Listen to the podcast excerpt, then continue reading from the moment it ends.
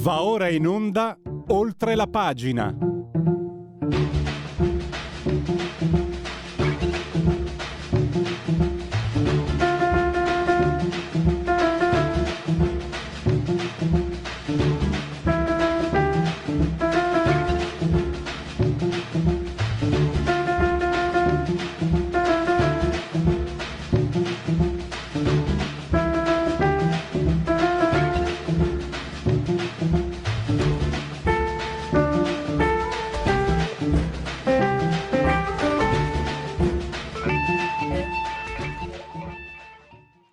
Diamo subito la linea a Pierluigi Pellegrini. E grazie, grazie, grazie, grazie al dottor Federico Bersari saldamente sulla tolla di comando di regia tecnica. L'applauso ci vuole per la splendida sigla di oltre la pagina di Radio Libertà. Siete in simultanea con noi. Noi, l'avete sentito, il dottor Borsari, sottoscritto, entrambi sospesi a 279 metri sopra il livello del mare, 22 gradi centigradi la temperatura interna, sopra lo zero ovviamente, mentre per quella esterna, se attendete un istante, vi arriva anche quell'aggiornamento. Oh, fa freschino, 11,6, 78% l'umidità, 998,7 millibar la pressione. L'abbraccio come sempre forte, forte, forte, forte alla signora Adriana Angela, alla signora Carmela, alla signora Clotilde che ci seguono, ma ci seguiscono anche come recita, come permette, come consente. La sintassi dal canale 252 del digitale televisivo terrestre eh, perché questa è una radiovisione, chi si abbona alla Radio Libertà campa oltre cent'anni, meditate gente, meditate. Naturalmente potete continuare a, a farvi cullare dall'algido suono digitale della Radio DAB oppure seguirci ovunque voi siate grazie all'applicazione iOS Android eh, con uh, smartphone, uh, iPhone, tablet, mini tablet, iPad, mini iPad e poi naturalmente anche Alexa accendi Radio Libertà, passaparola ve ne saremo riconoscenti e poi vi ricordiamo Twitch, social di ultima generazione, l'indispensabile profilo Facebook di riferimento e l'ottimo e abbondante sito radiolibertà.net. Oggi due temi. Dopo le 11 con Matteo Fais parleremo del manifesto di Bild, giornale tedesco, 50 punti che prendono diciamo ispirazione, traggono ispirazione da quello che si sta vedendo, da questo antisemitismo che sta emergendo un po' ovunque. Bill, lo sapete, avete sentito anche, avrete sentito la ministra degli esteri tedesca dire noi tedeschi siamo colpevoli del più grande crimine dell'umanità, quindi eh, per noi la sicurezza di Israele è eh, un, diciamo, eh, non è, non è negoziabile, è un valore non negoziabile. E prima ancora invece restiamo su quell'argomento perché se prendete il panorama che è uscito ieri, lo trovate fino a mercoledì prossimo in edicola e naturalmente anche online. C'è uno scoop perché c'è un particolare anche abbastanza per certi aspetti doloroso, soprattutto per chi, eh, diciamo, per gli israeliani, qualcuno potrebbe aver tradito Israele. Quante volte all'inizio, poi le urgenze, la, l'orrore, la crudeltà dei morti ha fatto parlare d'altro, però quelle 5-8 ore di non reazione al fatto che siano stati sorpresi. Noi qui oltre la pagina se vi ricordate, abbiamo ospitato anche un esperto di informatica che ci spiegava come probabilmente gli iraniani abbiano fornito gli strumenti, gli algoritmi per coprire, per coprire tutto, diciamo, quelle informazioni che si sono passati, eh, quelli di, di Hamas, prima di passare all'assalto. Però c'è un dettaglio, e non ve lo dico io, ve lo faccio dire direttamente dal nostro ospite che ha scritto una, una ricostruzione molto molto interessante sulle pagine di Panorama. Sto parlando di Maurizio Tortorella che credo sia in collegamento e se mi sente lo saluto e lo ringrazio naturalmente. Grazie Luigi, ti sento benissimo, spero che voi sentiate me e grazie per, per, questa, per questa chiamata. E... Io ringrazio te per la disponibilità, ti sentiamo benissimo, ti do la parola perché c'è un dettaglio che tu riveli in, in questo articolo che fa sospettare, fa subodorare, adesso non se ne parla perché ci sono eh, priorità, ci sono urgenze, però è un dettaglio che può essere molto importante sull'ipo che, che dà, diciamo, crea, che dà alimento all'ipotesi che qualcuno abbia tradito, un Giuda si direbbe in gergo un po' terra terra, che è qualcuno che potrebbe aver tradito uh, Israele. Prego Maurizio, a te la parola. Eh, tra- trattandosi di Palestina, Giuda, vista, vista la lettura evangelica è assolutamente un termine corretto. E allora eh, sorrido, ma ovviamente c'è ben poco da sorridere.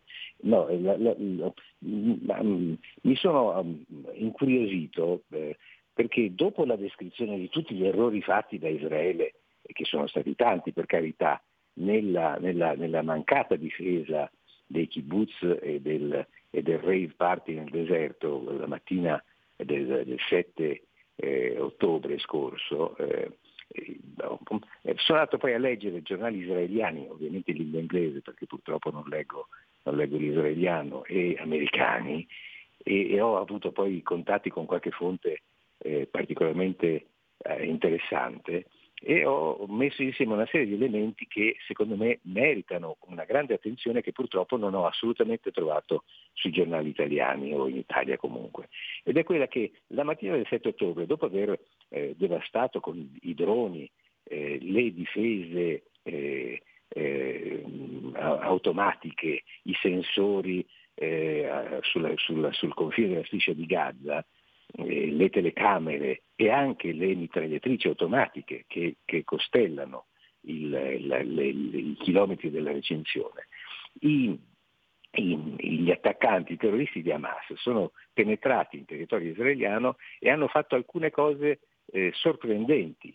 Cosa hanno fatto? Hanno, intanto sono corsi tutti in, eh, verso due obiettivi strategici, cioè una, una caserma dove dormivano quella notte eh, stiamo parlando dell'alba del 7 ottobre, i comandanti, di tutti i comandanti del, de, di quell'area, tutti raggruppati in un unico posto e poi hanno colpito contemporaneamente un'altra caserma dove erano contenuti tutti i server che eh, governavano quel poco che rimaneva attivo di informatica in quel settore. Hanno quindi tagliato le comunicazioni, tagliato la testa, il cervello eh, informatico e umano alla possibilità di difesa di Israele.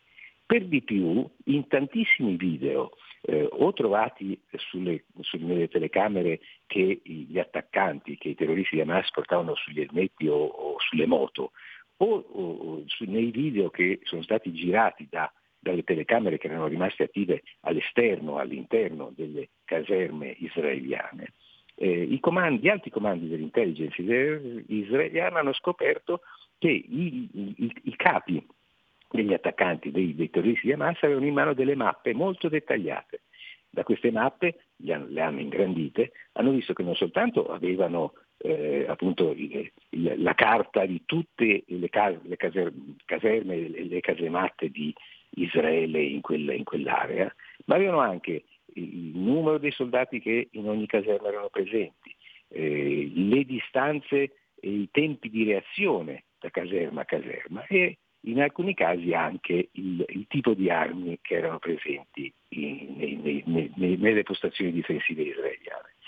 Questo, questa incredibile messe di informazioni non può essere eh, stata eh, ottenuta eh, casualmente, c'è qualcuno evidentemente ha fornito questi elementi, questi dati, queste informazioni e questo fa pensare appunto al Giuda, al traditore, al, all'infiltrazione dei di, di, di, di Hamas all'interno del, delle istituzioni israeliane. Infatti il capo in testa di Amal, che è uno dei tre servizi segreti israeliani, quello militare, quello che affianca per intenderci il Mossad e lo Shin Bet, che sono gli altri due servizi segreti israeliani, eh, che sono stati ai, ai loro e, secondo me ai noi gabbati in questo terribile eh, attacco, ehm, ha, ha, detto il 17 ottobre, quindi dieci giorni dopo l'attacco stesso, che adesso le priorità sono alte, come lo, lo raccontavi anche tu, ma che sicuramente le indagini sono già in corso e quindi evidentemente hanno capito gli israeliani che qualcosa eh, eh, è fuggito al loro controllo. E purtroppo sì, eh, gli errori poi sono stati tantissimi, eh, eh, per carità, se poi mm. parliamo anche di quelli. Ecco, eh, parliamo anche di quelli, ma eh, questa ipotesi, eh, lo, lo, scrivi anche tu, è un po' sconvolgente perché l'idea di un popolo che nella storia dell'umanità è sempre stato perseguitato, che abbia un traditore al proprio interno, eh, colpisce.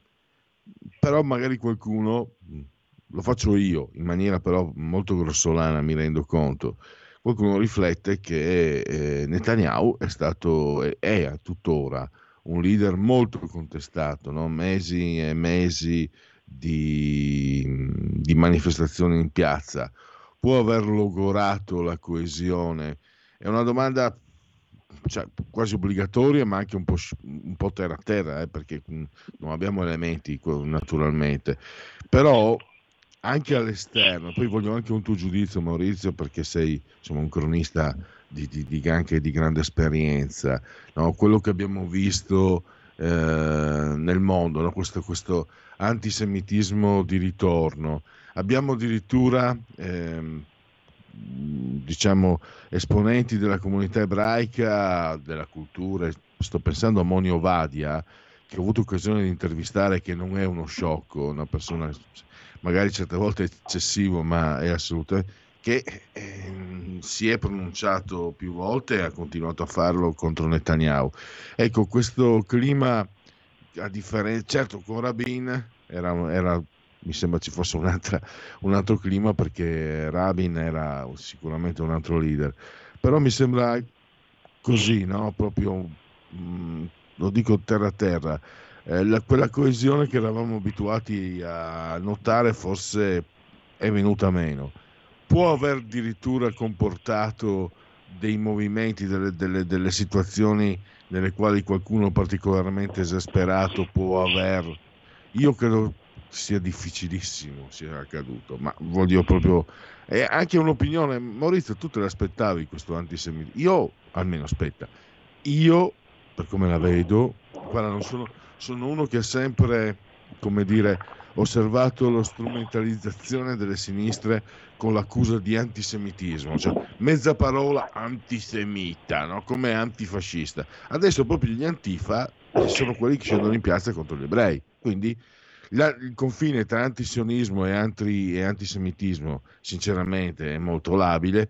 Io non credo che i terroristi di Gaza eh, che hanno la distruzione dell'Israele nella, nella, nella Costituzione, se, trovano, se, se, vedono un ebreo in giro per il mondo, gli, gli, gli, gli, offrono il caffè. Cioè, gli israeliani sono odiati prima di tutto perché sono ebrei, non solo perché sono lì. Questa è un'interpretazione, per carità, mia che può essere messa in discussione. E, ecco, tu te l'aspettavi questo... Mi sembra di vedere certe... A scuola le abbiamo studiate, le abbiamo viste sui giornali, un secolo fa, mi sembra di vedere quello che succedeva un secolo fa.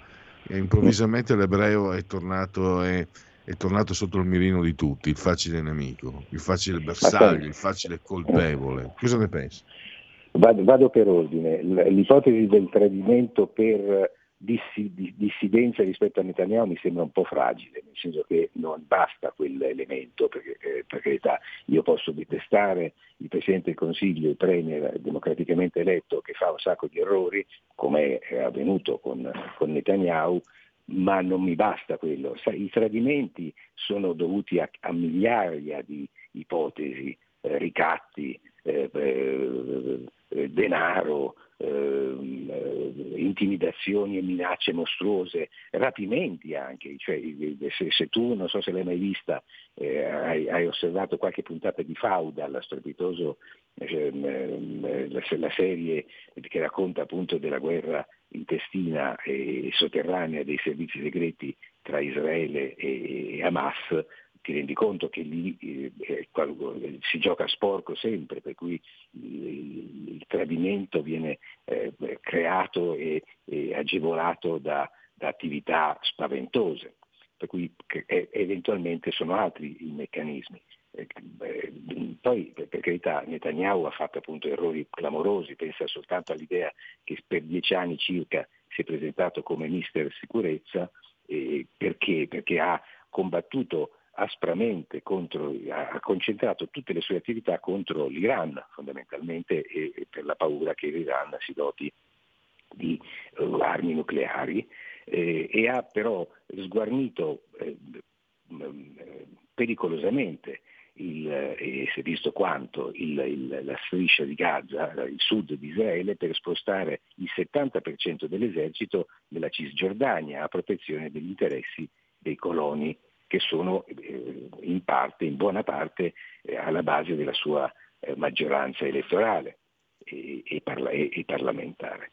Ehm, quanto all'antisemitismo in giro per il mondo, secondo me purtroppo è, è, è, è un, antisemitismo latente, sicuramente fomentato da, da, da, da, interessi convergenti delle autocrazie, penso appunto Iran, eh, ma, anche, ma, anche, ma, anche, Russia, che, che dire, ha sempre avuto atteggiamenti, gran parte dei, dei, dei, degli abitanti di Israele all'inizio erano cittadini eh, russi scappati dall'Unione Sovietica eh, o dall'est europeo, dove appunto l'antisemitismo era, era violento, brutale, e, e, malgrado appunto i russi poi avessero liberato buona parte dei campi, dei campi di concentramento tedeschi nell'est europeo. Ehm, eh, io, Hamas per me sono i nuovi nazisti e, e, e non fatico a dire che chi nelle piazze sostiene Hamas si eh, affiancheggia questo, questo, questo, nuovo nazismo del XXI secolo ed è una cosa che mi fa un terrore spaventoso. Eh, ma io cito in questi giorni, eh, fingendo cultura, no? Gio, Giovan Battista eh, Vico, eh, i corsi e ricorsi, che ho letto e studiato senza averci capito nulla, però lo confesso, e poi invece anche Colin Crouch, Post Democrazia, che invece ho letto e ho capito, penso di aver capito. Credi che ci, ci si trovi di fronte a un ritorno della storia? Ma sai, la storia purtroppo, come diceva quello, eh, spesso si ripete come farsa. In questo caso, se la storia dovesse ripetersi, sarebbe altro che farsa, sarebbe un, un, una tragedia senza fine, perché vuol dire, ma spesso è accaduto purtroppo, che la storia non ha insegnato proprio nulla. Io quello che, che, dico è che noi abbiamo vissuto in, in Europa, intendo dire, eh, oltre 70 anni di pace. I, I, nostri nonni hanno conosciuto, io, io ho più di 60 anni, i nostri nonni hanno conosciuto la guerra o le guerre, noi non l'abbiamo vissuta, i nostri padri l'hanno vista da eh, ragazzi, da adolescenti, spesso non l'hanno combattuta, eh, la memoria fisica, i racconti della guerra non sono più parte del nostro vissuto quotidiano. Io mi ricordo che mio nonno mi raccontava eh, in lunghi pomeriggi passati insieme quello che aveva visto, quello che aveva sofferto durante una guerra. I nostri figli non hanno questo tipo di eh, racconti, eh, buon per loro intendo dire, buon per noi che non l'abbiamo certo. vissuta, però eh, in qualche misura si è perso il contatto culturale con i disastri provocati dalla guerra. E questo è un problema se vogliamo, perché stato, ovviamente... Maurizio, c'è stato anche una, una come dire, eh, strabismo, nel senso per anni lo sai meglio, l'orda nera, l'onda nera, il nazismo, il pericolo antisemita, il periodo di fascisti neri, c'è chi era a destra era tacciato di antisemitismo, poi abbiamo scoperto che in realtà la signora Ginevra Bompiani, che dà quasi del nazista a Sallusti, direttore del giornale, il papà aveva tra, fatto tradurre e pubblicato il Mein Kampf di Adolf Hitler, la signora... Ecco, ma proprio, proprio è, è l'esempio giusto.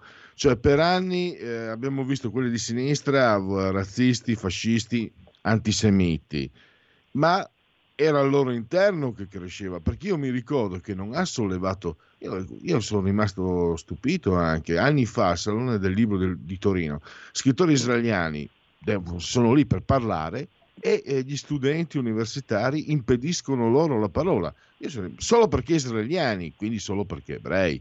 Quindi non è che eh, sia stato, soprattutto da parte di chi bene o male controlla l'informazione una sottovalutazione. Paolo Mieli si è accorto, beato lui, che se non sbaglio è di, di, di, ascendenza ebraica, si è accorto che ci sono molti rettori che non permettono di parlare a esponenti israeliani e che lasciano liberi eh, questi antisemitismi degli studenti mascherati da antisionismo. Eh,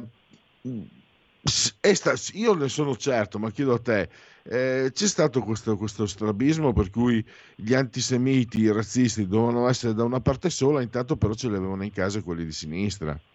Sicuramente è così, ma sai, su questo punto l'estrema destra e l'estrema sinistra, come è già accaduto in tante altre parti e in altre tante vicende, si, si, si, si sovrappongono perfettamente. Aggiungo un particolare, che eh, le, eh, tantissime, tante, troppe università americane, per esempio, che non hanno condannato Hamas e, e in, questo, in, periodi, in, questo, momento condannano Israele per l'invasione di, di Gaza, eh, ottengono fondi eh, potenti dal Qatar e dalla Cina. Le nostre università eh, sono sovvenzionate in buona parte dalla Cina eh, dalla Cina, eh, dalla Repubblica Popolare Cinese, intendo dire dalla Cina, della Cina comunista.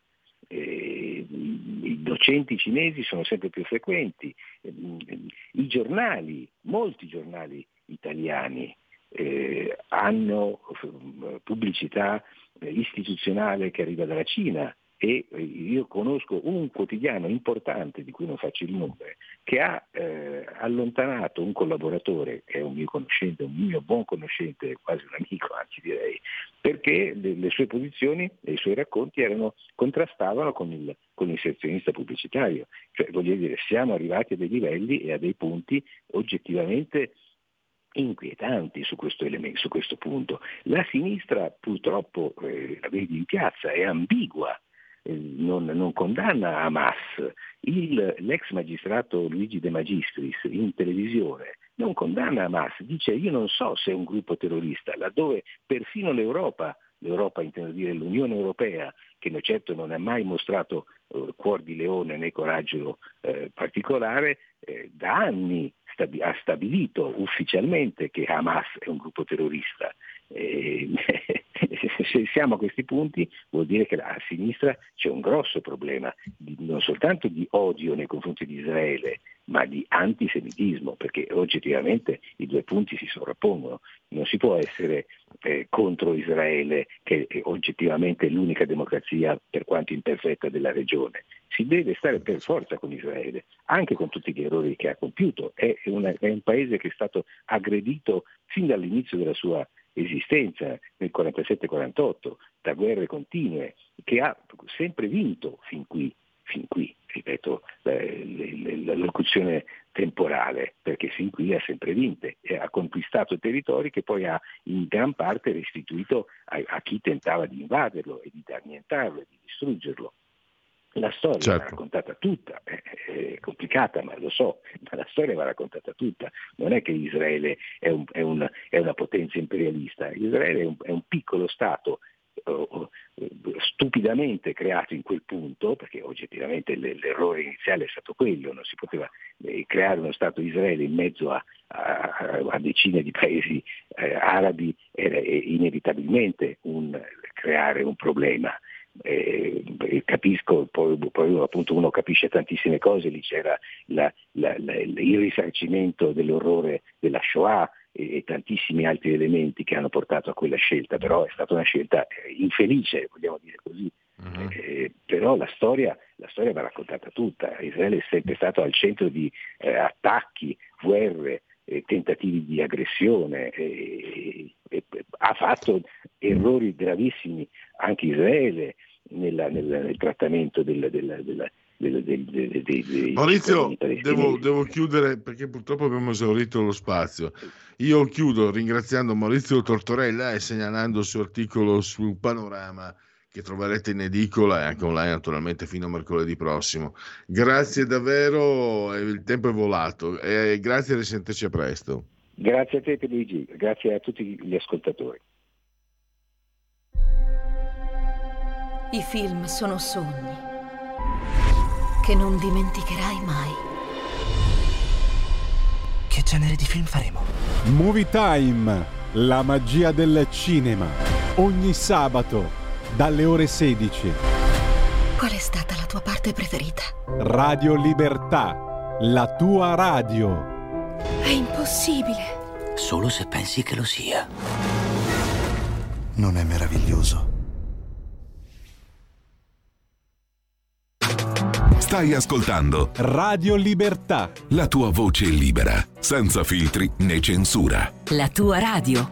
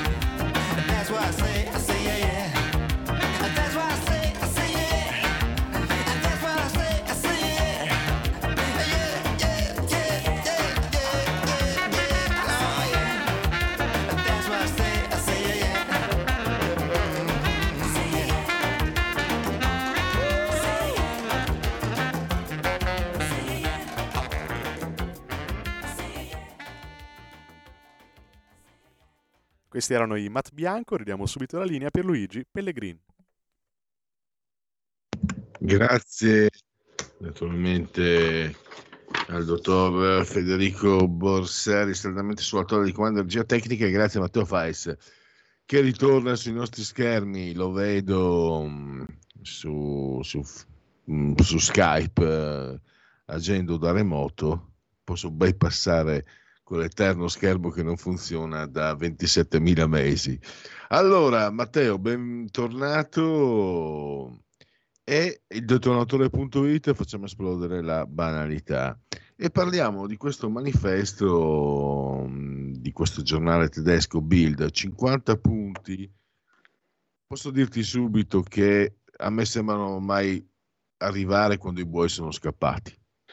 Questi 50 punti erano quelli che quando mi ricordo proprio le prime reazioni, ma sto parlando di vent'anni fa, eh, quando arriva l'immigrazione di massa, la, la Lega è il movimento politico che eh, diciamo si oppone, ma al di là magari di certi toni che magari io stesso posso aver usato in modo becero, eccetera, la, l'impostazione di base, i leghisti non sono cattivi, eh, li dipingono così ma non lo sono, era quello di... Eh, cioè, la, la Bossi Fini legava l'immigrazione al lavoro, che non è una cosa criminale. Poi la Costituzione ha, ha distrutto quella legge, ma non mi sembra una cosa criminale. C'è qualcuno ogni tanto che è sinistra che lo dice, però si dimentica che hanno, che hanno osteggiato, l'hanno combattuto in tutte le maniere.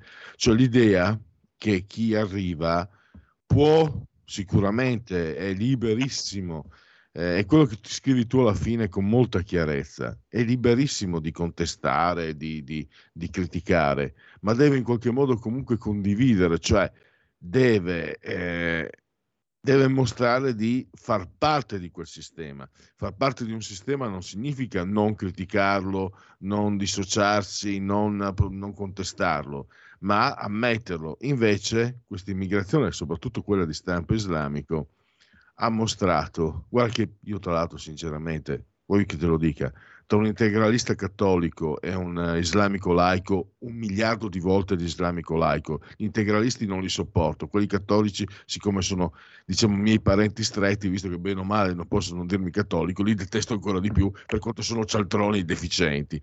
Detto quindi per essere chiaro questo, però è un, è un, è un dato di fatto che eh, la religione islamica ha mostrato eh, anche in Germania, appunto non a caso fosse il manifesto della Bild, emerge eh, una certa riottosità a entrare eh, nel, nel, circuito di un, di un normale sistema occidentale. Perché ti ha colpito così tanto questo manifesto comunque del, della Bild, Matteo? Il motivo per cui ha eh, toccato profondamente la mia attenzione quando mi è stato spedito, eh, pur non essendo eh, circolato ehm, granché, devo dire la verità, qua in Italia, non ho trovato eh, nessuno che ne abbia scritto, salvo il detonatore e, mh, malgrado ciò, ha, ha, toccato la mia attenzione perché eh, è scritto da una prospettiva profondamente liberale. C'è in particolare il ventitreesimo punto che nella versione inglese, perché è stato tradotto in diverse lingue, ma non italiana, stranamente, si dice we are tolerant with the tolerant, cioè in traduzione dobbiamo essere tolleranti con chi è tollerante. E ciò che cosa presuppone? Che non ci possa essere tolleranza con gli intolleranti. Ancora di più, che cosa significa questo? Chi viene a stare da noi eh, sul nostro suolo, quello ovviamente parlo di, genericamente di, non solo della Germania, ma di quello del mondo occidentale, deve accettare, deve accettare un principio cardine senza il quale non ci può essere convivenza, cioè quello della democrazia. Se eh, chi viene da noi eh, rifiuta quel principio, il che non vuol dire che, come giustamente sottolineavi tu, non si possano mettere in dubbio certe declinazioni che la democrazia assume o ha assunto in Occidente, ma chi contesta quel principio cardine non può avere niente a che fare con noi, non può in sostanza essere tollerato. E questo che ha in, mi ha interessato? Mi ha interessato perché fondamentalmente riprende il famoso paradosso di Popper, nessuna tolleranza con gli intolleranti, che, mm. che vuol dire anche, sottolineo, perché questo è molto importante, quasi nessuno lo mette in luce quando si tratta di Popper.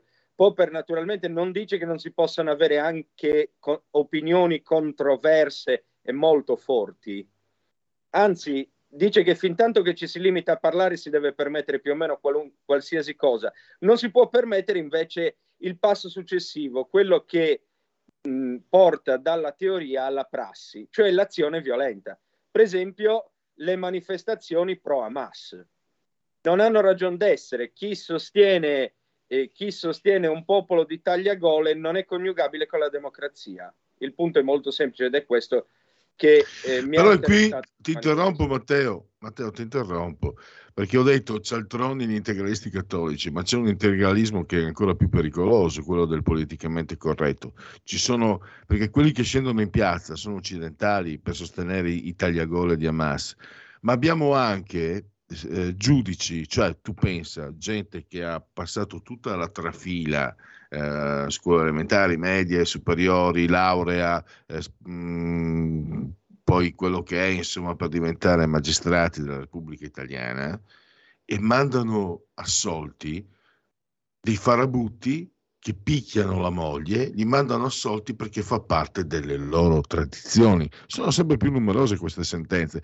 Addirittura in un dispositivo di questa soluzione si spiegava e la signora islamica non ha eh, la conoscenza del, di una donna occidentale che è consapevole dei propri diritti, quindi lei per prima non era in grado di difendersi, quindi il meccanismo eh, è da accettare. Cioè, a me non fanno paura gli islamici, è di, non è la prima volta che lo dico. A me fa paura quello che è la società occidentale, questa deriva schifosa. C'è un magistrato che dà quella sensazione. Ma ti ricordi anche quella di, di, Rovereto, dopo che una signora è stata uccisa bo- a botte da un immigrato che lei non ha cacciato e che a- all'intervistatore era della verità, dice, ah me lo ricordo, un fisico da Olimpiadi. Cioè, una così è a piede libero. Una così non è stata, cioè se io dico una mezza stronzata anche in una piccolissima radio come questa, è capace che mi riprendano e diventi chissà l'uomo nero. Una, una cialtro, cioè, no, aspetta, non posso perché il magistrato rischio, rischio le querele. Una, una pers- un personaggio di questo tipo e, e, credo che eserciti ancora, è ancora magistrato, con un governo di destra, tra l'altro, via, evviva, evviva, evviva. Quindi a me fa, fa paura quello che leggo sul Fatto Quotidiano, su Repubblica, che sono considerati addirittura autorevoli, il Corriere della Sera.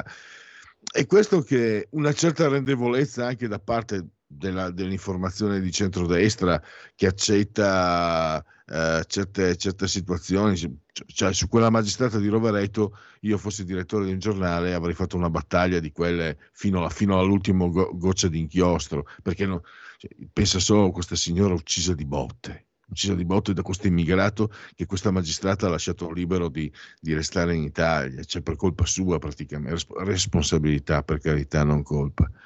E quindi eh, quello che succede a me sembra che sia colpa di quello che, che abbiamo in casa nostra. Ma eh, prendiamo mm, per esempio il discorso che tu hai appena fatto. Eh, il tuo discorso si concilia per, perfettamente con l'ambito democratico e con, la, e con le radici del, princip- del principio. E è una contestazione in seno alla democrazia, ma che resta nel suo alveo non, non mina la base. Tu vuoi giustamente contestare qualcosa che a tuo avviso è, mh, mm, come dire, è sbagliata, per esempio in ambito giudiziario, delle, una, una certa prassi che è stata adottata da una certa parte della magistratura, tu la metti, eh, la, la, metti mh, mm, come dire, in dubbio, la, la contesti, la, la, vuoi, la vuoi vagliare e vuoi combattere contro certe derive. Questo è sacrosanto, Infatti, viva Dio, possiamo ancora farlo qui da noi. non, eh, certo, noi dobbiamo, abbiamo il dovere morale, se, se, riteniamo che qualcosa sia sbagliato, di farlo notare e anche di portare avanti una battaglia, come dici eh, con bellissima espressione tu, fino all'ultima goccia di inchiostro. Ma questa è ancora democrazia, non è negazione di questa. Mi spiego? non, non vi è nulla di male in ciò che tu dici. Diverso sarebbe se tu, per esempio, eh, eh, invitassi, che ne so, alla persecuzione fisica contro i giudici, eh, alla persecuzione ecofisica contro le donne. Tu contesti una stortura, una stortura che si può verificare in, un qualunque, siste- in qualunque sistema democratico. Questo è sacrosanto, questo è giustissimo non, non vi è niente che, che, cozzi con ciò che è scritto nel manifesto eh, pubblicato dal Bild, in ciò che tu stai dicendo, per esempio. Eh. Mm-hmm. Quindi, quel, quello che, que, ripeto, nelle tue parole non, non scorgo nulla per cui tu dovresti essere allontanato da una società democratica. La tua è dialettica, giustamente dialettica ed è quello che, che l'informazione dovrebbe fare, contestare le derive, contestare certe, certi atti di forza della magistratura, non, non vi è niente di male in tutto ciò, davvero. Eh, ma è, è, quello il punto, è che il sistema sembra che escluda me dal chi ha queste posizioni, insomma. Cioè, a leggere Repubblica, per esempio, veniva preso di mira la verità che aveva portato, che aveva intervistato questa, questa magistrata. Eh, il fatto che ci sia un controllo asfissiante eh, del pensiero, diciamo, usiamo il termine che usano loro, antagonista. Quando tu sei critico verso il politicamente corretto, eccetera, o ti soffocano e muori o ti ignorano. Terzium non datur. Allora mi domando, il sistema non è diventato sbagliato per causa di costoro, non certo per causa mia, ci mancherebbe, anzi il contrario. Beh, dico... su questo mi permetto di contestarti, certo, eh, certo. nel senso che non è certo eh, di- diventato tale per colpa di Pierluigi Pellegrino o di Matteo Fais, però è, di- è, ha raggiunto certe derive per via dell'assismo morale eh, di tanti eh, cittadini che hanno lasciato correre, che hanno lasciato andare, che non si sono opposti, che non hanno fatto sentire la propria voce. E sicuramente queste derive ci sono e contro queste derive bisogna lottare. E che ci ignorino non possiamo impedire che ci ignorino. Purtroppo anche questa è democrazia eh, la verità eh, continua infatti a portare avanti, la verità il giornale, dico, quello diretto da Belpietro, continua a, prov- a, portare avanti le sue battaglie. Io ho qua fianco, al mio fianco una pila così di, di, numeri della verità, continua a parlare, poi sta alla gente leggerlo e, e trarne le dovute conclusioni e anche nel caso passare all'azione, all'azione democratica, cioè alla contestazione però obiettivamente, e questo dobbiamo riconoscerlo perché è una questione di onestà intellettuale, è vero, il politicamente corretto prevale, ma altresì c'è tanta gente come me e te che continua a dire la propria, continua a parlare contro di esso, co- continua anche adesso che è morta a contestare il pensiero che, che la Murgia ha lasciato in dote al mondo occidentale e all'Italia.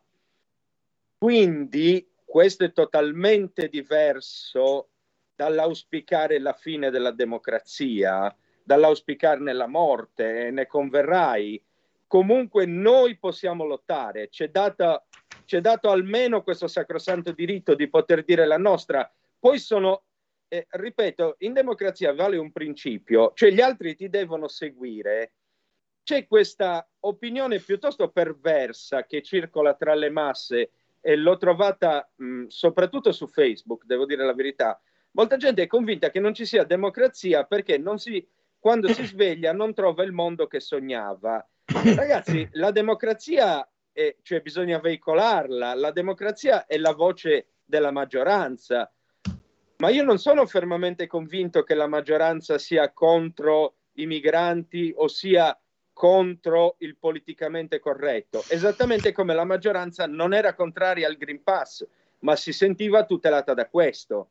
Quindi è vero, io che sono un non vaccinato ho subito una discriminazione perché comunque sia una minoranza non può essere sottoposta fino a quel livello alla tirannia della maggioranza, anche in democrazia. Però è altresì vero che le persone hanno voluto il Green Pass. Per un tacito assenso non si sono opposte le manifestazioni, e io c'ero contro di esso, non erano così frequentate. Dunque, nel bene o nel male, con tante storture, ma la democrazia è stata rispettata. Il problema è che eh, bisogna accettare che avvenga anche questo, se si sta in democrazia, persino quando non mi fa piacere. Eh, e a me, ti posso garantire, non ha fatto piacere, però ho tollerato che comunque eh, questa fosse la voce delle masse. Purtroppo, eh, per quanto doloroso sia, Vox Populi, Vox Dei. E, eh, in conclusione, eh, quanto può avere peso questo manifesto de- della Bill? Perché abbiamo sentito anche il ministro dell'Este Baerbock eh, parlare chiaro, noi tedeschi siamo stati artefici del più grave crimine che la storia ricordi, quindi la, la sicurezza e la libertà di Israele è un valore non negoziabile. Ecco, pensi che in Germania eh, questo manifesto sia una, a, diciamo, attraverso lo spavento di questo antisemitismo di ritorno, che ai tedeschi eh, fa ricordare quello che, che, che, che, è stato fatto. Tra l'altro le leggi razziali italiane non mettono gli italiani tanto meglio dei tedeschi da questo punto di vista. Le leggi, le leggi razziali fasciste, ma sottoscritte da, dagli italiani. E pensi che possa essere un'occasione per uh, rimettere in discussione, per rivedere quel, la walk culture, la, la, il pensiero politicamente corretto, quell'asfissia che, di cui dicevo prima, può, può rappresentare un'occasione importante o dobbiamo comunque aspettare di vedere gli sviluppi per capire quanto può essere significativa questa iniziativa? Un manifesto del genere non credo che possa smuovere molta più gente di quanta ne condivida già le posizioni, mm, genericamente parlando. E in realtà qualcosa in Germania, l'abbiamo visto, si sta muovendo. Il problema qual è? Anzi, è il mio auspicio più che altro. Il, mio auspicio è che se qualcosa si muoverà, sia qualcosa di ragionevole, d'accordo? Io che sono contro la walk culture, che sono contro la cancel culture, che sono contro tutti questi estremismi, come sono contro l'immigrazionismo estremo, non voglio che però tutto ciò si ribalti in una nuova ascesa di una destra estrema o di una sinistra estrema che poi, ecco appunto, sosten- arrivi addirittura al paradosso di sostenere Hamas. Mm, certamente bisognerebbe tenere conto di questo manifesto. Eh, spero che i tedeschi ne, ne, prendano, ne prendano visione e sono sicuro che molti hanno di queste idee.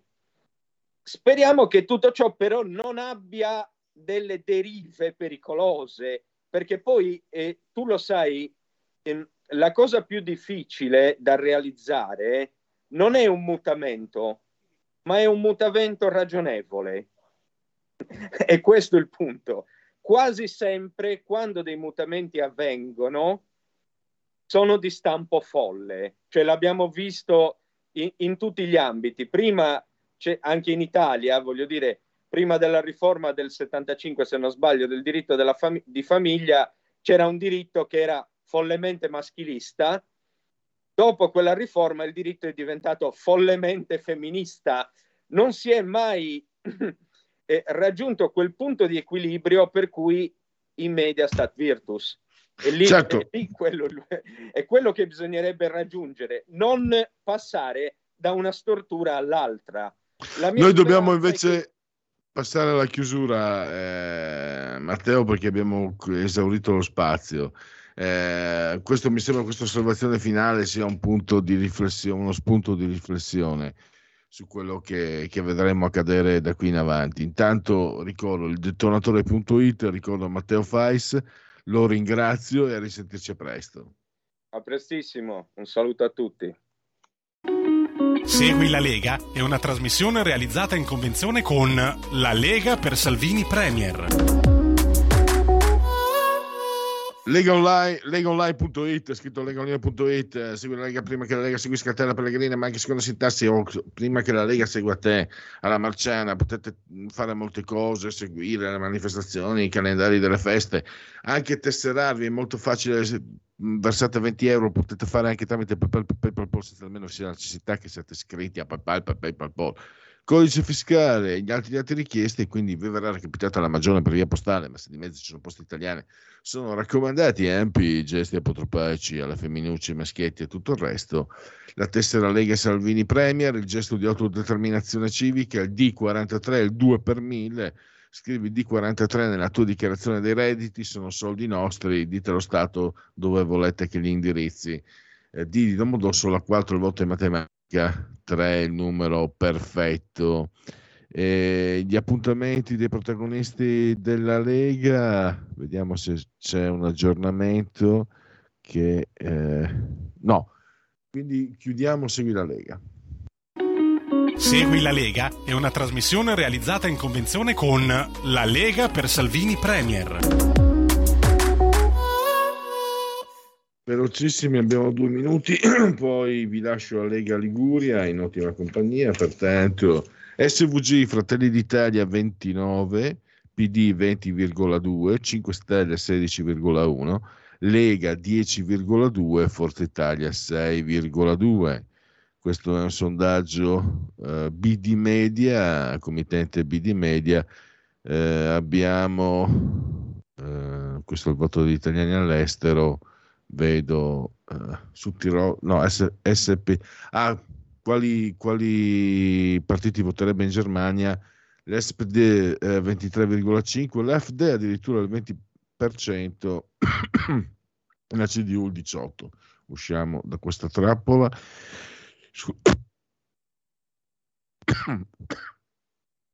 Eh, Demos e Demetra, acquirente della Repubblica. Quanta fiducia prova? Beh, Mattarella al 65%, ma questo mai è risaputo. Da 1 a 10, eh, introdurre l'elezione diretta del Presidente della Repubblica, 57. Introdurre l'elezione diretta del Presidente del Consiglio.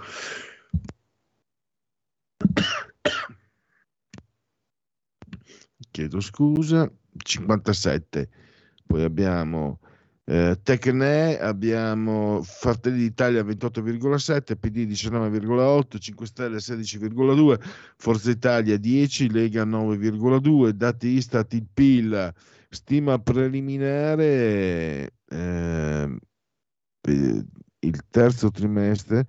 Dunque, la variazione acquisita per il 2023 è pari a più 0,7 questi sono dati Istat, i prezzi al consumo, eh, diminuzione dello 0,1 su base mensile, aumento di 1,8 su base annua, più 5,3 rispetto al mese precedente e eh, produzione industriale, adesso si è bloccato, quindi eh, allora passiamo a genetriaci, ricorrenze e commemorazioni eh, chiedo scusa per questo impasse. Eccolo qua. Produzione industriale diminu- no, i prezzi della produzione sono aumentati 0,6 su base mensile, diminuiti del 14,1 su base annua. Eh, genetriaci del commemorazione e ricorrenze del decimo terzo giorno di Brumaio, mese del calendario repubblicano, per tutti è un giovedì Zoibe 2 di novembre, anno domini 2000 23. Nel 1975 venne ucciso Pierpaolo Pasolini, poi abbiamo Arnoldo Mondadori, editore, Luchino Visconti, Bartolo Lancaster, eh, il Gattopardo, guarda caso, i Dropouts di Our Post, e poi abbiamo Steve Ditko, disegnatore di Spider-Man, il grande Ricky Albertosi, grandissimo portiere, Vincenzo Cerami, La vita è bella, un nomina- una nomination dell'Oscar, il gigantesco Gigi Proietti, Kit Emerson, Emerson Like Palmer, Honky Tonky, la Formula 1, quando c'era la Formula 1, il campione del mondo Alan Jones 1980, e poi abbiamo K.D. Lang, cantautrice, che all'epoca Beh, il segno dei tempi, Katie Lang, cantautrice canadese diventata abbastanza nota a metà anni 90, eh, fu tra le prime a, eh, diciamo, professare la propria omosessualità. Non diede granché scandalo, non è ah, da una parte viva, guarda che bello, abbiamo, abbiamo la cantautrice lesbica, che bello, che bello, che bello, che bello, oppure ah, che scandalo, che schifo. No, fu, passò abbastanza diciamo, nella normalità. Oggi eh, questi estremismi hanno veramente avvelenato i pozzi. Chiudo con Samuel Bian, eh, attore francese, Il patto dei lupi e infine Eva Enger, che sappiamo noi cosa vuol dire. Basta, stop, Lega Liguria, grazie a Federico Dottor Bossari, saldamente sul di comando in regia tecnica e buon proseguimento a todos. Miau. Stai ascoltando Radio Libertà. la tua voce libera, senza filtri né censura. La tua radio.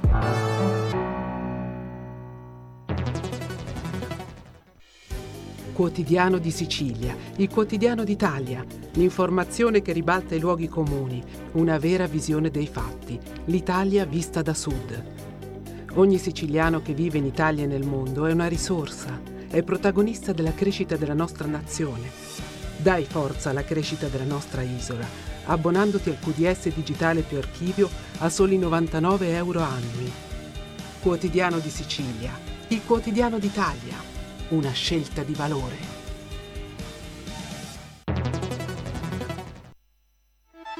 Stai ascoltando Radio Libertà, la tua voce libera, senza filtri né censure, la tua radio.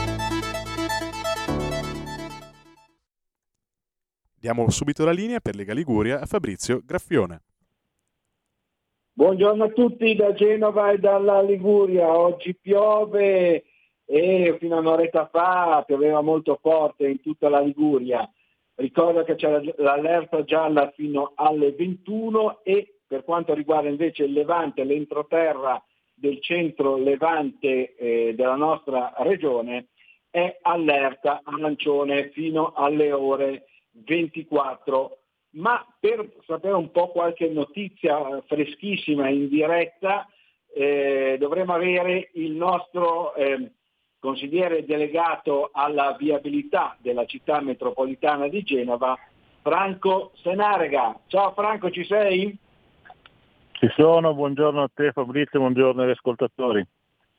Allora, ci siamo sentiti poco fa, tu sei andato nell'entroterra eh, genovese, precisamente eh, sulla, sulla, scoglina dove c'è stata una frana a Favale di Malvaro.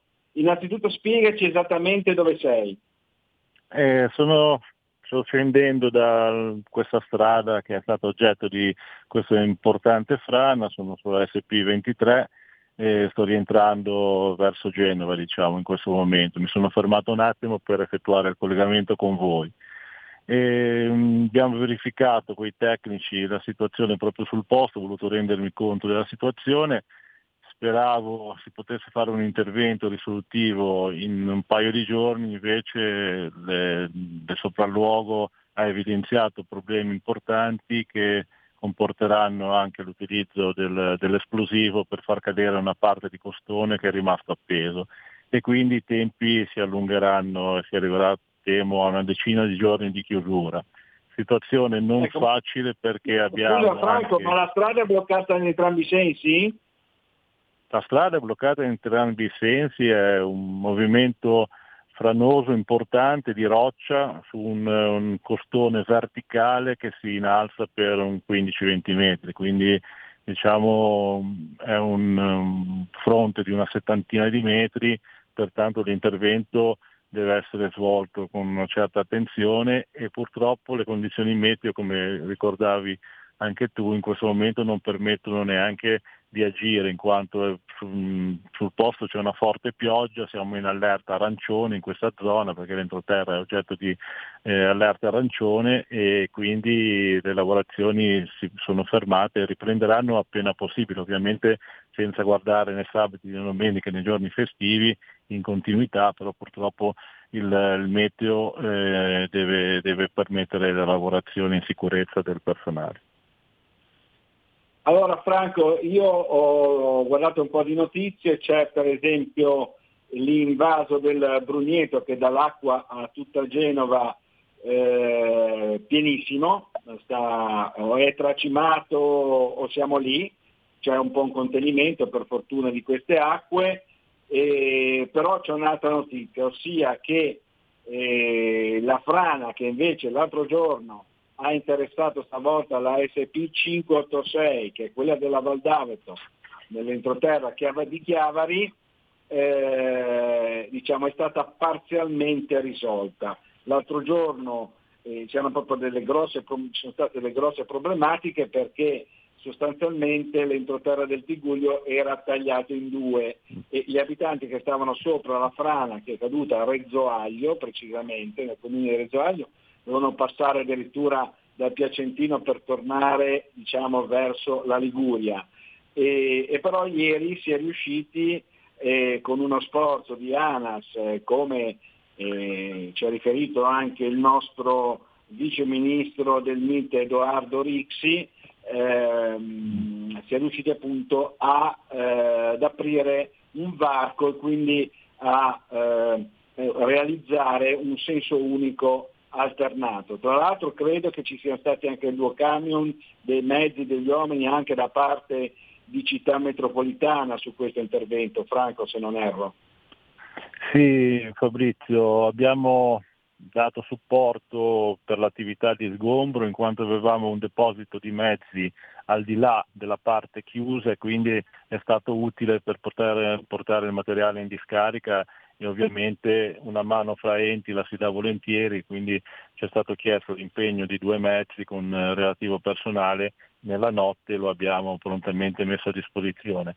Eh, purtroppo però ti do una brutta notizia in diretta perché sono qua con eh, il direttore del settore viabilità della città metropolitana di Genova e gli è appena arrivato un messaggio che sulla 586, che in quel tratto è una statale, competenza appunto ANAS, c'è stata una, ah, una nuova scarica, allora, scusami, Franco, una nuova, no, no, no, ma una nuova scarica di, di materiale, di massi e quindi al momento mi risulta chiusa la 586 questo è un problema grosso perché l'alternativa eh, appunto, che si era creata ieri con un senso unico alternato, in questo momento pare, quella finestra di, di, possibilità di transito pare essersi richiusa. Quindi eh, con l'auspicio che siano veramente eh, pochi massi, che non ci siano situazioni instabili da, da mettere in sicurezza come abbiamo noi sulla, sulla SP23 della Scoglina, al momento però mi risulta di nuovo chiusa questa strada che è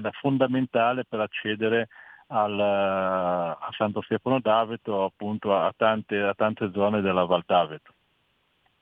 Eh, abbiamo dato la notizia anche in diretta anticipando peraltro le agenzie di stampa perché non, non era ancora uscita questa notizia. No, no, ma Esattamente proprio immediata, dove, sempre... dove è successo, Franco? Eh, guarda, le, le, notizie appunto sono rimbalzate con il classico Whatsapp eh, e pare che sempre nel comune di Rezzoaglio, ora io non so se nella zona interessata alla frana eh, di questi giorni o se in zona diversa, eh, si sia ripresentata una caduta di, di massi sulla, sulla careggiata che ovviamente ha imposto la chiusura sia per dare il tempo di rimuovere il materiale, ma soprattutto per poi fare le verifiche del versante in modo da consentire un transito in sicurezza. Però è una notizia di veramente indiretta di pochi minuti e quindi poi va approfondita e verificata nella, nell'importanza dell'evento. Ecco. Certamente la Liguria Frana e Levante in particolare Frana, tra l'altro oggi è stata annunciata una fortissima mareggiata, addirittura qualcuno ha parlato di una mareggiata storica qua a Genova e nel Levante eh, Ligure. E ricordo tra l'altro però che eh, martedì scorso, due giorni fa, eh, il um, nostro consigliere regionale di Chiavari e vice capogruppo regionale Sandro Garibaldi ha eh, depositato un'interrogazione in cui chiede che eh, Regione Liguria chieda a sua volta al governo lo stato di emergenza proprio per le zone del Levante Ligure, in particolare la Val d'Aveto. Mi sembra una richiesta del tutto appropriata, stante anche l'ultima notizia che hai dato tu in diretta, Franco. Ma assolutamente, noi stiamo fronteggiando una serie di situazioni, guarda, noi abbiamo parlato della, della SP20 della Scoglina, ma sulla nostra viabilità abbiamo avuto problemi sulla 226 con una frana che abbiamo però fortunatamente prontamente sgombrato. Eh, abbiamo avuto problemi sulla SP72 del Pepiana, potrei fare un elenco lunghissimo di situazioni eh, di competenza nostra che stiamo affrontando. Poi ci sono tutti i comuni che anche loro, ahimè, devono fronteggiare frane sulla loro eh, viabilità di competenza, eh, sicuramente danni, danni anche eh, di privati, quindi uno Stato di questo tipo, uno Stato di emergenza sicuramente poi può aiutare a affrontare meglio queste situazioni.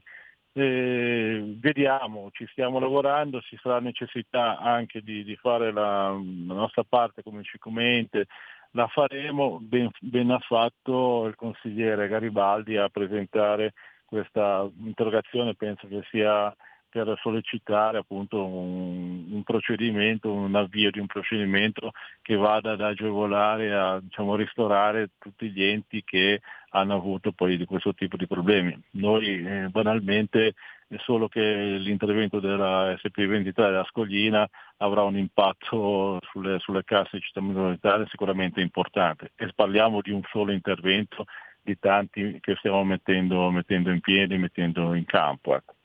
E la mareggiata si preoccupa anche perché si parla di una mareggiata eccezionale, eh, siamo a pochi giorni da quel eh, 28 ottobre del 2018 quando la mareggiata creò tantissimi danni in tutta la riviera Ligure, ricordo anche il crollo della strada SP227 per Portofino, che insomma eh, tutti i danni al porto di Santa Margherita, al porto di Rapallo e a tante infrastrutture della, de, della zona, quindi insomma eh, con quel ricordo preoccupa anche l'annuncio di una mareggiata particolarmente, particolarmente forte. Speriamo che eh, si concentri più a largo e che non vada a battere sulle nostre coste.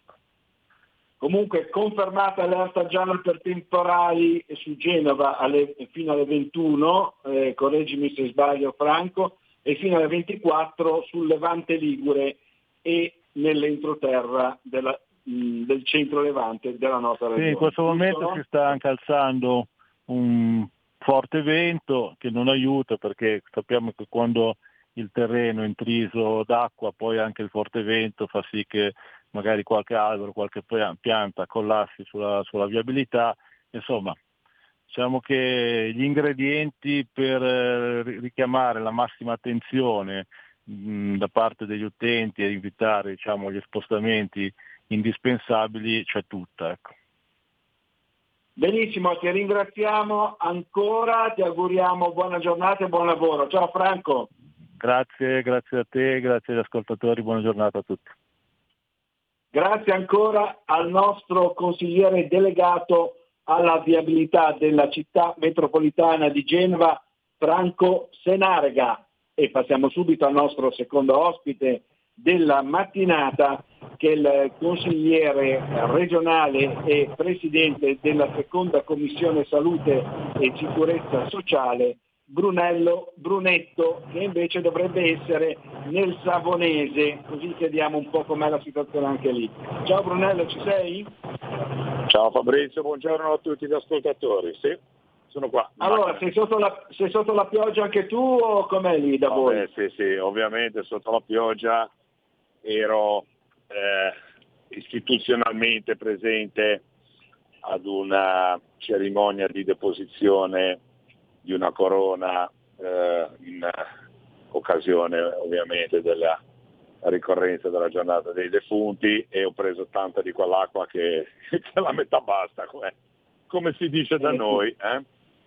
Eh sì, anche noi qui a Genova. Adesso sono, adesso sono in autostrada, sto andando verso, verso il ponente, ma non, non cambia la situazione. Acqua, acqua, acqua sta piovendo forte, però problemi grossi di viabilità no, lì no, Savonese ce ne sono? No, no assolutamente no. Ehm, no. direi di no perché è un'acqua non eh, di quella torrenziale, ma eh, è un'acqua importante, ma di quella che penetra nel, nel terreno, eccetera. Quindi diciamo che dopo, dopo le siccità anche, anche benefica sotto certi punti di vista, se si mantiene con questa intensità di, di precipitazione direi che è solo positivo. Ecco. E quindi è azzeccata soltanto l'allerta gialla, lo ricordo per il Savonese e il ponente, estremo Sì. ponente Sì. Ligure per il momento e per tutta la giornata. E passiamo al primo argomento con Brunello, oltre a quello eh, meteorologico ovviamente, ed è il ehm, payback per i dispo- dispositivi medici. Allora, c'era una scadenza che era quella del 30 ottobre e in Consiglio regionale martedì scorso, due giorni fa, eh, hai diciamo, presentato un documento, tra l'altro eh, sottoscritto insieme al, eh, al capogruppo regionale Fabio Tosi ehm, dei, dei 5 Stelle. Eh, spiegaci un attimino tu esattamente insomma, cosa, cosa chiediamo al governo. Volentieri. Allora, ehm, cerco di essere sintetico, anche se la tematica richiederebbe davvero molto tempo, però ehm, eh, cosa, cosa accadeva nel 2015, eh, governo Renzi? Ehm, l'articolo 9 ter del decreto legge numero 78 del 19 giugno 2015 introduceva la misura del payback dei dispositivi medici. Attenzione, solo dispositivi medici e non farmaci, eh, giusto per chiarezza. È una misura che prevede che il superamento del tetto di spesa regionale per l'acquisto dei dispositivi medici andasse posto a carico delle aziende fornitrici dei dispositivi medici per una quota complessiva dal, 50 dal 40 al 50% per gli anni 2015, 16, 17 e 18. Allora, tutto ciò è certamente eh, una questione, chiaramente vabbè, a livello eh, nazionale, però eh, raccogliendo io le istanze, unitamente devo dire al capogruppo, come già ricordato da te Fabrizio, del Movimento 5 Stelle, eh, eh, abbiamo eh, dire, in maniera assolutamente bipartisan ascoltato eh, le problematiche eh, di numerose aziende fornitrici eh, di dispositivi di Regione Liguria che rischiano la chiusura perché eh, vengono a dover eh, pagare delle cifre importanti che per alcune eh, risultano insostenibili. Eh, questo perché? Perché vabbè, eh, al di là della bizzarria della manovra introdotta, con la quale peraltro dobbiamo fare i conti essendo un, un decreto legge, ehm, che è curioso che se una ehm, regione sfora eh, gli oneri debbano poi essere in parte eh, pagati dalle aziende che hanno fornito i dispositivi, ma soprattutto invito eh, a fare una eh, riflessione. Eh, qua si parla di eh, fatturato delle aziende negli anni 2015, 16, 17 e 18, ma un conto è il fatturato e un conto come chiunque eh, si fermi un attimino a riflettere può immaginare è la marginalità. Ovvero sia, vi, vi possono essere aziende che eh, hanno un'ampia marginalità e un modesto eh, fatturato, eh, oppure vi possono essere aziende che fatturano molto ma hanno una marginalità estremamente ridotta. Ora, è, è davvero anche iniqua non solo come manovra in sé, ma eh, come eh, parametrazione sulle singole aziende della manovra. In ogni caso vi era stato una, già una proroga, eh, però noi eh, abbiamo inteso presentare un ordine del giorno come primi firmatari il sottoscritto ed il collega Fabio Tosi e eh, abbiamo ehm, presentato, proposto ed è stata votata all'unanimità dell'Aula un'impegnativa affinché il Presidente e la Giunta regionale si facciano parte attiva presso il governo, perché è chiaramente una problematica romana, per introdurre una nuova e più proficua regolamentazione della materia, perché è una materia che così com'è non, non, sta, non sta davvero in piedi.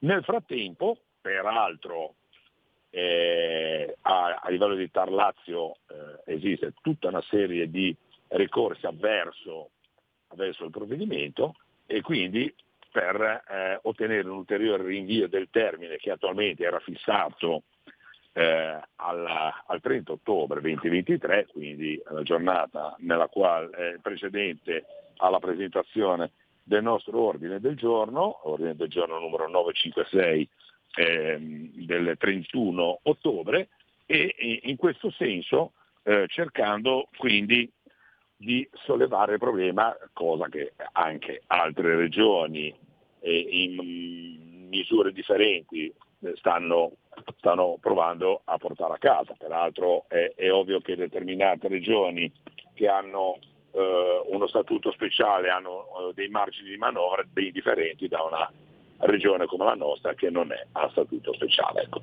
Spero di, nella sinteticità di essere riuscito a rendere eh, la complessità della, della, problematica e quindi eh, la motivazione della, della, presentazione di un ordine del giorno di questo tipo.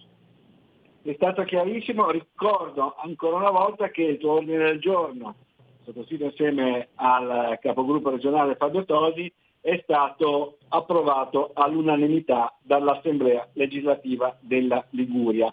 Però cambiamo adesso, rimaniamo sempre in tema ma cambiamo argomento perché come avevamo già eh, spiegato la scorsa settimana, a Genova si è, tenuto, eh, si è tenuto eh, tenuta l'Assemblea nazionale di ANCI, oltre 3.000 sindaci sono venuti nel capoluogo Ligure, tra l'altro hanno partecipato anche il nostro vice premier Matteo Salvini, il nostro eh, ministro Giancarlo Giorgetti e tra gli altri ministri che hanno partecipato c'è anche la nostra ministra o ministro, il nostro ministro della disabilità Alessandra Locatelli. Ecco, eh, Alessandra Locatelli non si è fermata soltanto a Genova a parlare con i nostri amministratori locali, eh, ma eh, insieme a te è venuta anche nel, nel Ponente Ligure e precisamente nel Savonese. Allora ci racconti un po' com'è andata la giornata con il ministro Brunello? Volentieri,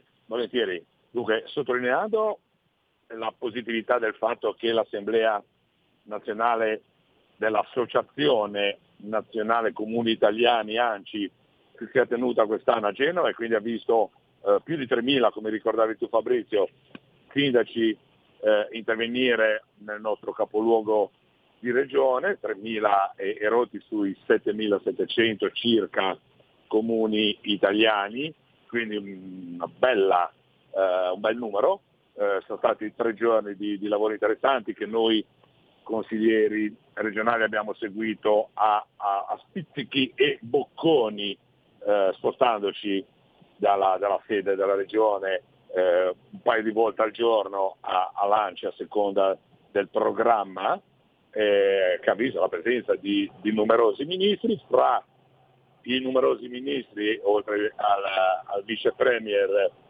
e, e, al Premier che è intervenuta però non di persona ma con un videocollegamento, eh, numerosi ministri si sono avvicendati e in particolare la mattina del 27 era presente a Genova anche il ministro Locatelli, stata eh, autrice di una relazione davvero molto apprezzata da parte dell'uditorio, ma eh, è una cosa che le è eh, consueta perché eh, è persona di una eh, estrema competenza, di una eh, empatia davvero fuori dal comune e riesce a trasmettere eh, quello che il Ministero del, del welfare sta, de, della disabilità sta facendo e che sono davvero tante, tante, tante cose. Quindi l'ho incontrato una prima volta nella, nella mattinata a Genova, poi ci siamo trasferiti eh, sul Ponente, in particolare nel comune di Borghetto Santo Spirito, che è un piccolo comune ma che ha delle realtà significative.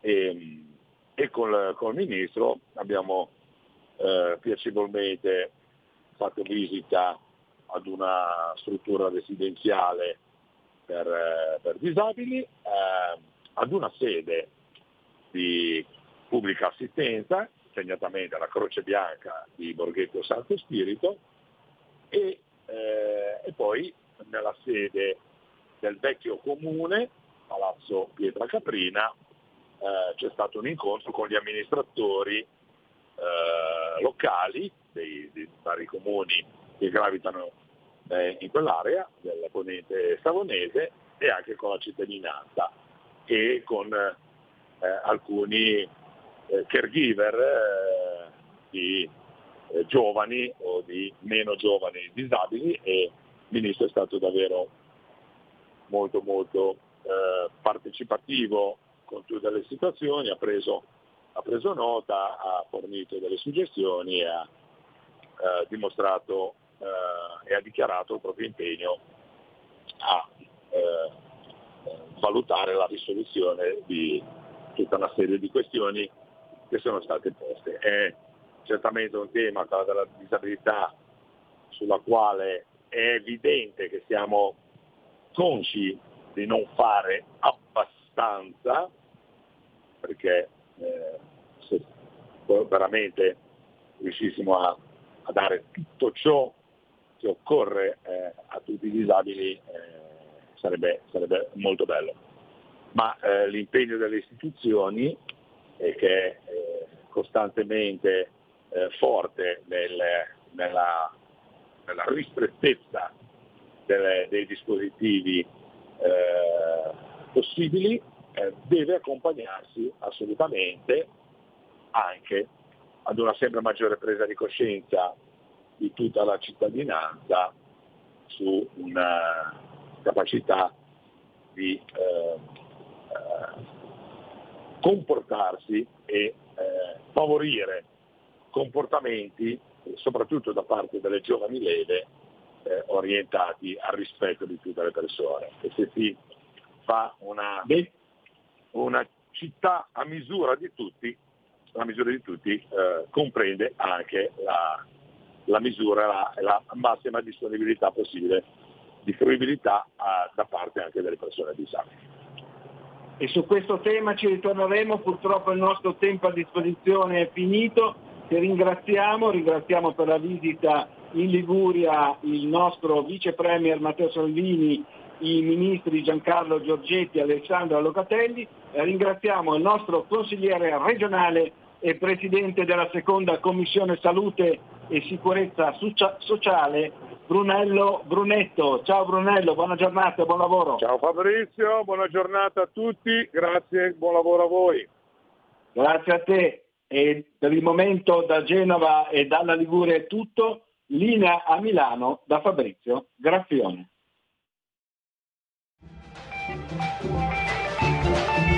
Avete ascoltato oltre la pagina.